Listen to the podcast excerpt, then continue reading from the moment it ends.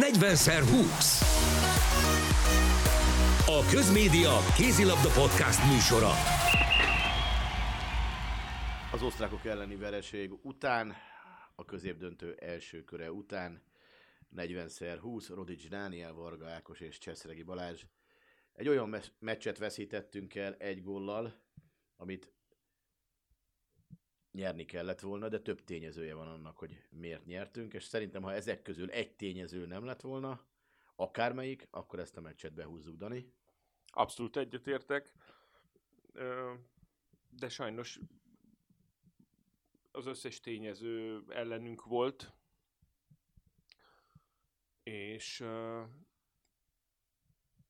kezd látszani a fáradtság is szerintem, bár azt hiszem, hogy ezzel kapcsolatban nem értünk teljesen egyet, így hárman, de azt láttam, hogy azért a három csoportmeccs és az utazás fáradtsága az már a első félidő második felében és a második félidőben látszott a srácokon. Ákos?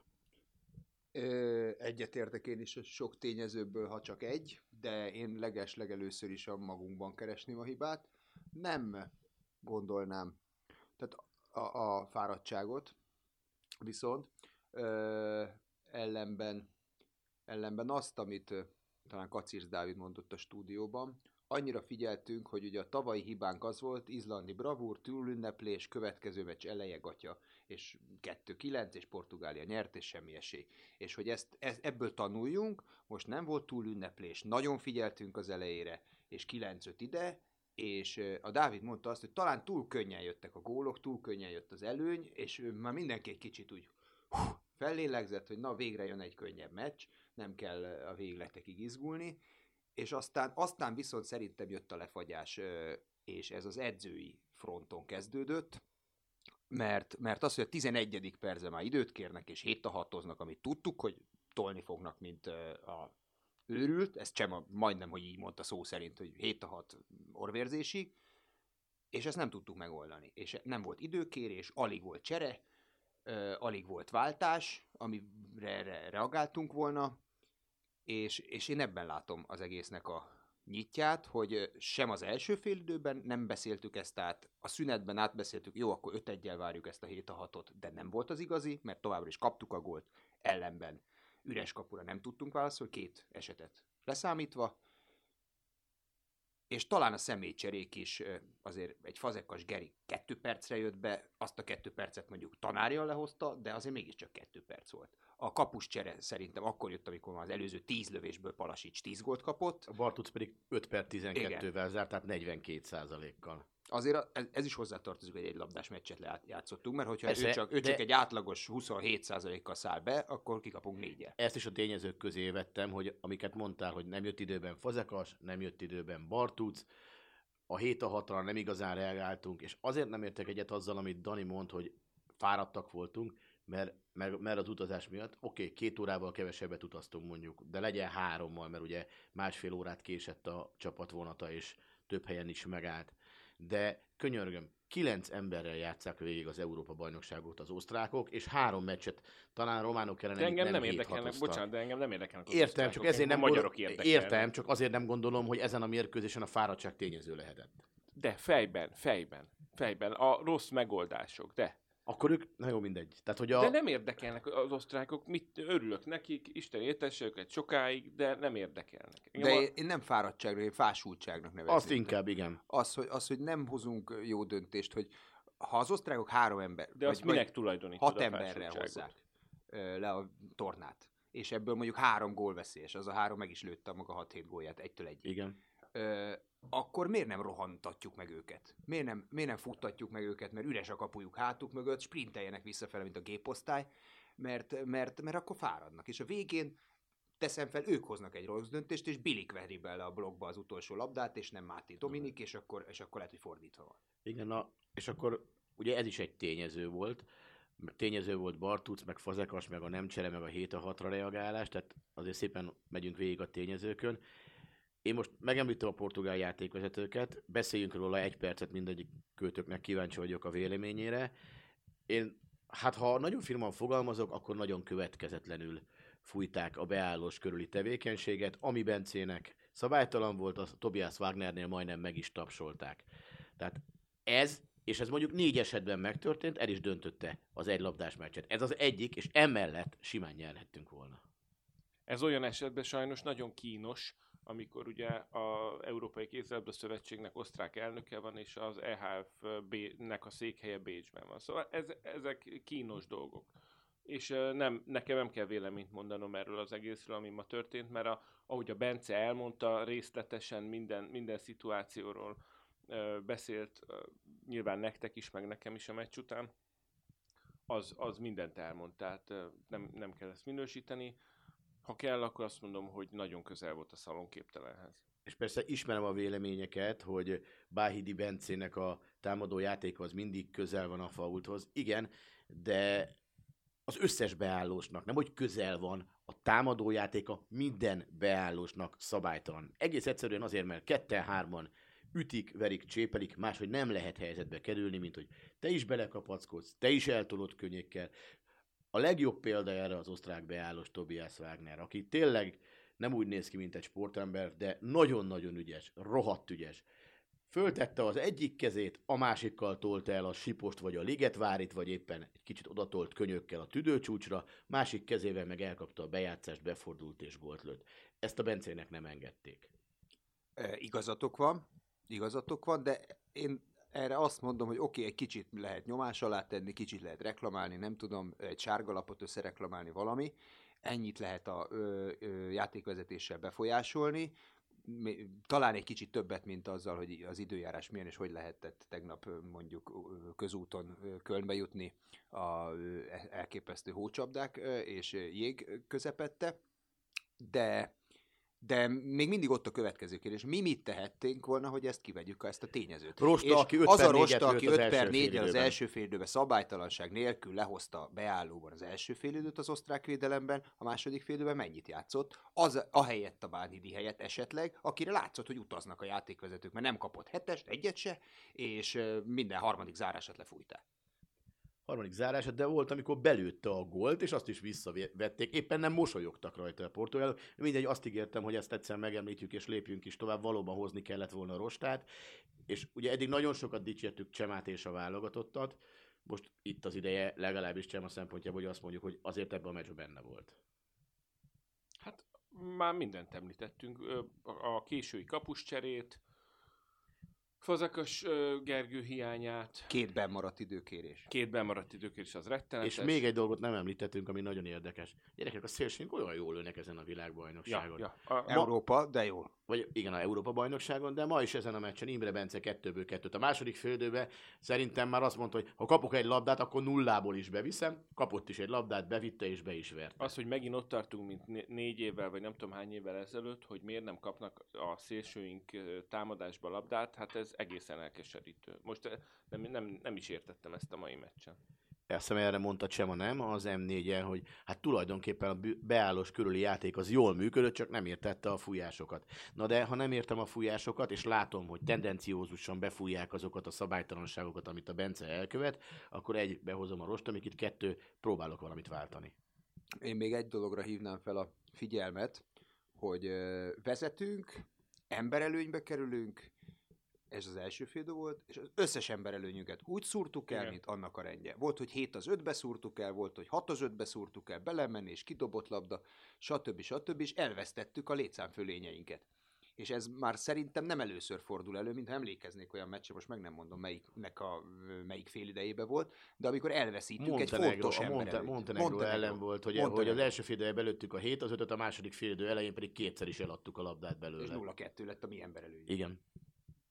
Szóval ez már így visszaköszönő, pedig egy ilyen helyzetben, mint +3 ide, és emberelőny, na az egy olyan lehetőség, amikor na most el lehet lépni, és akkor lélegzetvétel és előny, és arra már lehet építeni. Ez nagyon fontos lett volna. Szerintetek a 7-6-tal miért nem tudtunk miért nem tudtunk bármit is kezdeni? Mert az nem volt egy rossz ötlet, hogy megpróbáltuk Hutacseket kivenni, aki szerintem egyébként a mérkőzés legjobbja volt. Nem tudom, ki kapta végül az MVP. A kapus.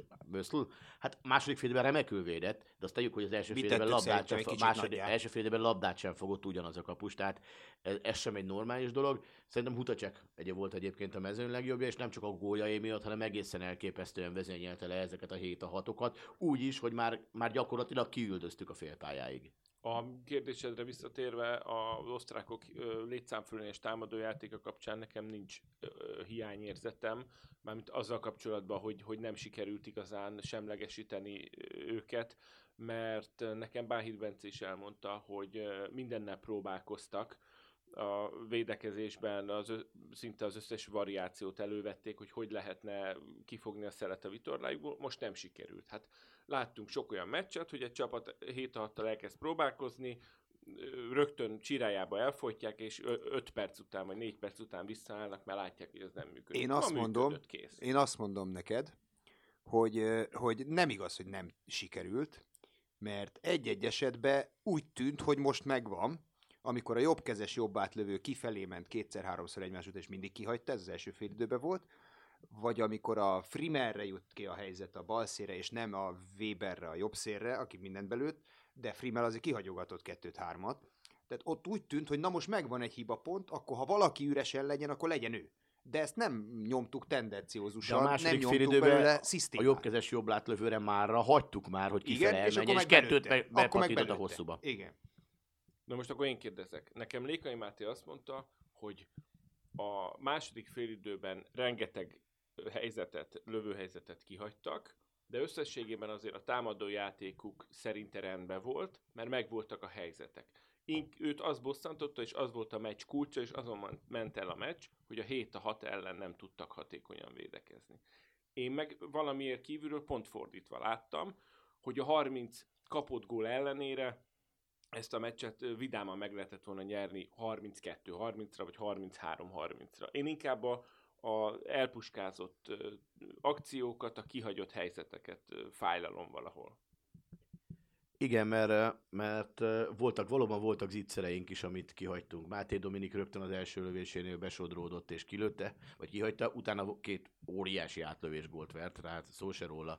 De volt a Lékai Máténak is egy helyzet, amikor besodródott, és a rövid sarkot vette célba, és Mesztől azt is megfogta. Volt egy melléje is. Az nem zicser, de volt egy melléje is. És valóban... Volt az üres kapus egész pályás, ahol én azért jobban örültem volna, egyet passzolunk, és a felező vonalról próbálunk meg üres kapust lőni. Aztán Bánhidi Bence kapufája, amikor befordult, és ott hátulról teljesen egyértelműen lehetett látni, hogy meglökték a vállát. Nála nem fújták be, De azért ez még hozzáteszünk, hogy ahogy a végjátékot lehoztuk, az meg a mi sarunk, mert ott az utolsó 2-3 támadásunk az rettenetes. Visszavettük végre a vezetést. 28-27-re vezettünk. És akkor kellett volna valamilyen taktikus megoldással azt és akkor már nem 7-6-oztak az osztrákok egyébként. Igen. Akkor már nem 7-6-oztak. Úgyhogy valóban akkor kellett volna valamit találni, de hát mindegy... És ugye semmiből belevertük a blokkba a labdát, Bilik ellentámadásból gólt lőtt, és már ők voltak jobbak, és amikor maradt még talán 15 másodperc, lövésig nem jutottunk. Mi sem 7-6-oztunk. A kapust fennhagytuk, Ligetvári valahogy oda került jobb átlövő posztra, igen. Szerintem ő se tudta, hogy és végül ő rájött ki az, hogy lőjön egyet. És nem is hibáztatható azért, nem, hogy az nem jön. Hát idő már járt le, muszáj volt. És ráadásul nem is volt helyzet. Tehát igazából még lövőhelyzet sem volt, nemhogy zicserhelyzet lett volna. Én szerintem, hát most már nézzünk egy picit előre. Ugye ettől függetlenül azt is lehet mondani, hogy a magyar válogatott a nehezebb utat választotta a legjobb 6-ba, mert mondjuk beszéljünk most a legjobb 6-ról. Én azt gondolom, hogy ehhez minimum 1, de inkább 2 bravúr kell most a horvát-francia-német 3-assal szemben. Láttok-e erre reális esélyt? Most az elődöntőbe jutás a kérdés? Nem, a 6-ba jutás. Tehát a 5.-6. helyért szeretnék egy játszani. Hát nem, én elődöntőbe szeretnék játszani, de nyilván ez most nem biztos, hogy ez a realitás. Én is sok mindent szeretnék, Rolls-Royce szeretnék venni, ráadásul 3-at, de... Termék megjelenítés szignált kérünk majd ide. De Zaporozsecre sincs pénzem, tehát viszonylag komoly bajok vannak anyagilag. Komolyra fordítva a szót, mondjuk, hogy legyünk harmadikok a csoportba, és akkor játszunk az 5.-6. helyért, de ezt a mondatot nem folytatom, mert nálad jobban senki nem tudja, hogy mennyire utálom ezt a matekozást, úgyhogy én ezt nem folytatom. De szerintem ettől függetlenül most nem tudunk más csinálni. Nem matekozunk, szakmázunk. Mi kell ahhoz, hogy megverjük a horvátokat a következő meccsen? Aki látta a francia-horvát meccset, az látta, hogy a horvátok nem játszottak rosszul. Enyhén szólva. Igen, de aki látta a francia-horvát meccset, azt is látta, hogy ez a francia válogatott nem verhetetlen. Nekem erről más a véleményem. Nekem is. Szerintem a ellenfeleink közül a legkönnyebbel kezdtünk. Ez volt az osztrák. Ez nem kérdés. És innentől csak nehezebb lesz. A francia válogatott pont annyit adott ki magából, amennyi a győzelemhez kellett, egy fikartnyival sem többet. Én vagyok az egyetlen közületek, akik azt mondta, hogy megnyeri az Európa-bajnokságot, és ezt továbbra is tartom. Igen. Nikola Karabatic addig volt a pályán, míg megdöntötte az EB rekordot, utána véletlenül a éles végjátékban egy percet sem töltött a pályán. És valahol mindig az volt, hogy amint elmentek 3-mal a franciák, elkezdtek hülyéskedni, és mindenki egyénieskedett, meg bravúrkodott, meg kínaizott. Aztán egyenlítettek, és újra elmentek. Visszajött a horvát 1-re vagy X-re, és megint elmentek pillanatokon belül 2 szerzett labdával, 2 jó védekezéssel, és megint meg volt a 3. Szerintem ez nekik egy ilyen abszolút business-like győzelem volt. Ezzel együtt a horvát csapat szerintem sokkal a vártakon felül játszik. Így van. És szerintem ez egy erős horvát csapat. Egyáltalán nem gondolnám, hogy olyan nagyon, nagyon sima lehet az, hogy őket megverjük. Pont ezt kérdez, hogy mi kell hozzá. Akkor végignézve az egész utunkat, szerintem ugyanígy egy labdás oda-vissza meccset tudunk velük játszani. És az meg, ha most nem a rosszat csináljuk a végén, hanem a jót, akkor meg lehet. Ahogy meg lett Montenegró ellen, meg lett Szerbia ellen, ott ugye nem egészen a végén, hanem már kicsit korábban, Izlandot meg lerohantuk, az egészen más volt, de én továbbra is egy ilyen éles meccset várok, és azt várom, hogy az angol úgy fogalmaz, play the right way, a helyes módon játszunk, mert az vezet sikerre. Hát az angol, ez nagyon okos. Egyébként szerintem itt a franciák nagyon jók, minden poszton nagyon jók, de talán most kapusposzton nem annyira jók. Belaszen a kezdőkapusok, ugye, aki Kielbe igazolt évközben. Deponé a kezdőkapus. Hát ma végig Belaszen védett gyakorlatilag. Nem, Deponé a kezdőkapus, Beneszer jött. Akkor nagyon hamar jött? Mert az első félidőben is már ő védett. Aha.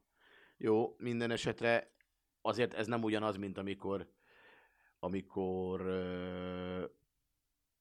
Gerard véd, vagy főleg nem olyan, amikor Thierry Omeyer véd, aki egyébként itt van, meg Narcisz is itt van, csak mind a ketten ugye a televízió, francia televízió szakértőiként vannak itt az Európa-bajnokságon. Én kérdeztem, hogy van-e még időnk, mert akkor egy magyaros témával, mi lenne, hogyha egy magyaros témával zárnánk? Azt kérdeztem, vagy azt mondtam Lékai Máténak, hogy a csoportkörben meccsről meccsre javult a csapatjátéka, és csökkent a hibák száma, és most ez a fejlődés, ami a 3 meccsen keresztül látható volt, szerintem, az most mintha megtörni látszott volna. Szóval ez a mai osztrákok elleni meccs, ez nem illett abba a sorba, és ő ezzel nem értett egyet. Ti mit szóltok hozzá? Melyik részével nem értett egyet? Azt mondta, hogy szerinte ő nem gondolja, hogy többet hibáztak, vagy még annyit se, mint eddig, vagy az előző meccsen. Első fél időben néztem rá a statisztikára pontosabban, arra emlékszem, amikor a szünetben ránéztem, összesen 5 eladott labdánk. Nem volt sok. De abból 3 emberelőnyben történt. Igen, tehát tényleg nem volt sok. Ebben lehet, hogy igaza van Máténak, hogy összességében nem volt annyi eladott labdánk, de hogy a játékunk most nem lépett előre, abban is teljesen biztos vagyok. Persze nyilván nem biztos, hogy Izlandhoz kell hasonlítani, az Izland elleni játékhoz, mert az szerintem egy csúcskategóriás kézilabda volt mindenfajta szempontból, de az viszont egy jó érzés ebből a szempontból, hogy látjuk, hogy na azt is tudjuk. Csak hát elő tudjuk-e hozni még? Ákos? Én még egy magyaros témával, ha már itt a francia televíziósokat szóba hoztad, fejezném be. Szóval egy gólos meccs, egy labdás meccs, utolsó perc, és felállt az egész csarnok, felálltam én magam is közvetítés közben a francia-horváton. Erre azt érzem, hogy egy kiemelő filztollal fejbe dobnak a hátsó sorból. Csókoltatom a francia kommentátorokat, vagy újságírókat, tévéseket, ott én is elég magyarosan köszöntem ezt meg nekik, ezt a bravúrt. Hát én pedig akkor magyarul köszönöm meg a hallgatóinknak, hogy elviseltek ma is minket a 40x20-ban. Remélhetőleg 2 nap múlva a horvátok elleni mérkőzés után már sokkal jobb hangulatban beszélhetünk. 40x20 A Közmédia kézilabda podcast műsora.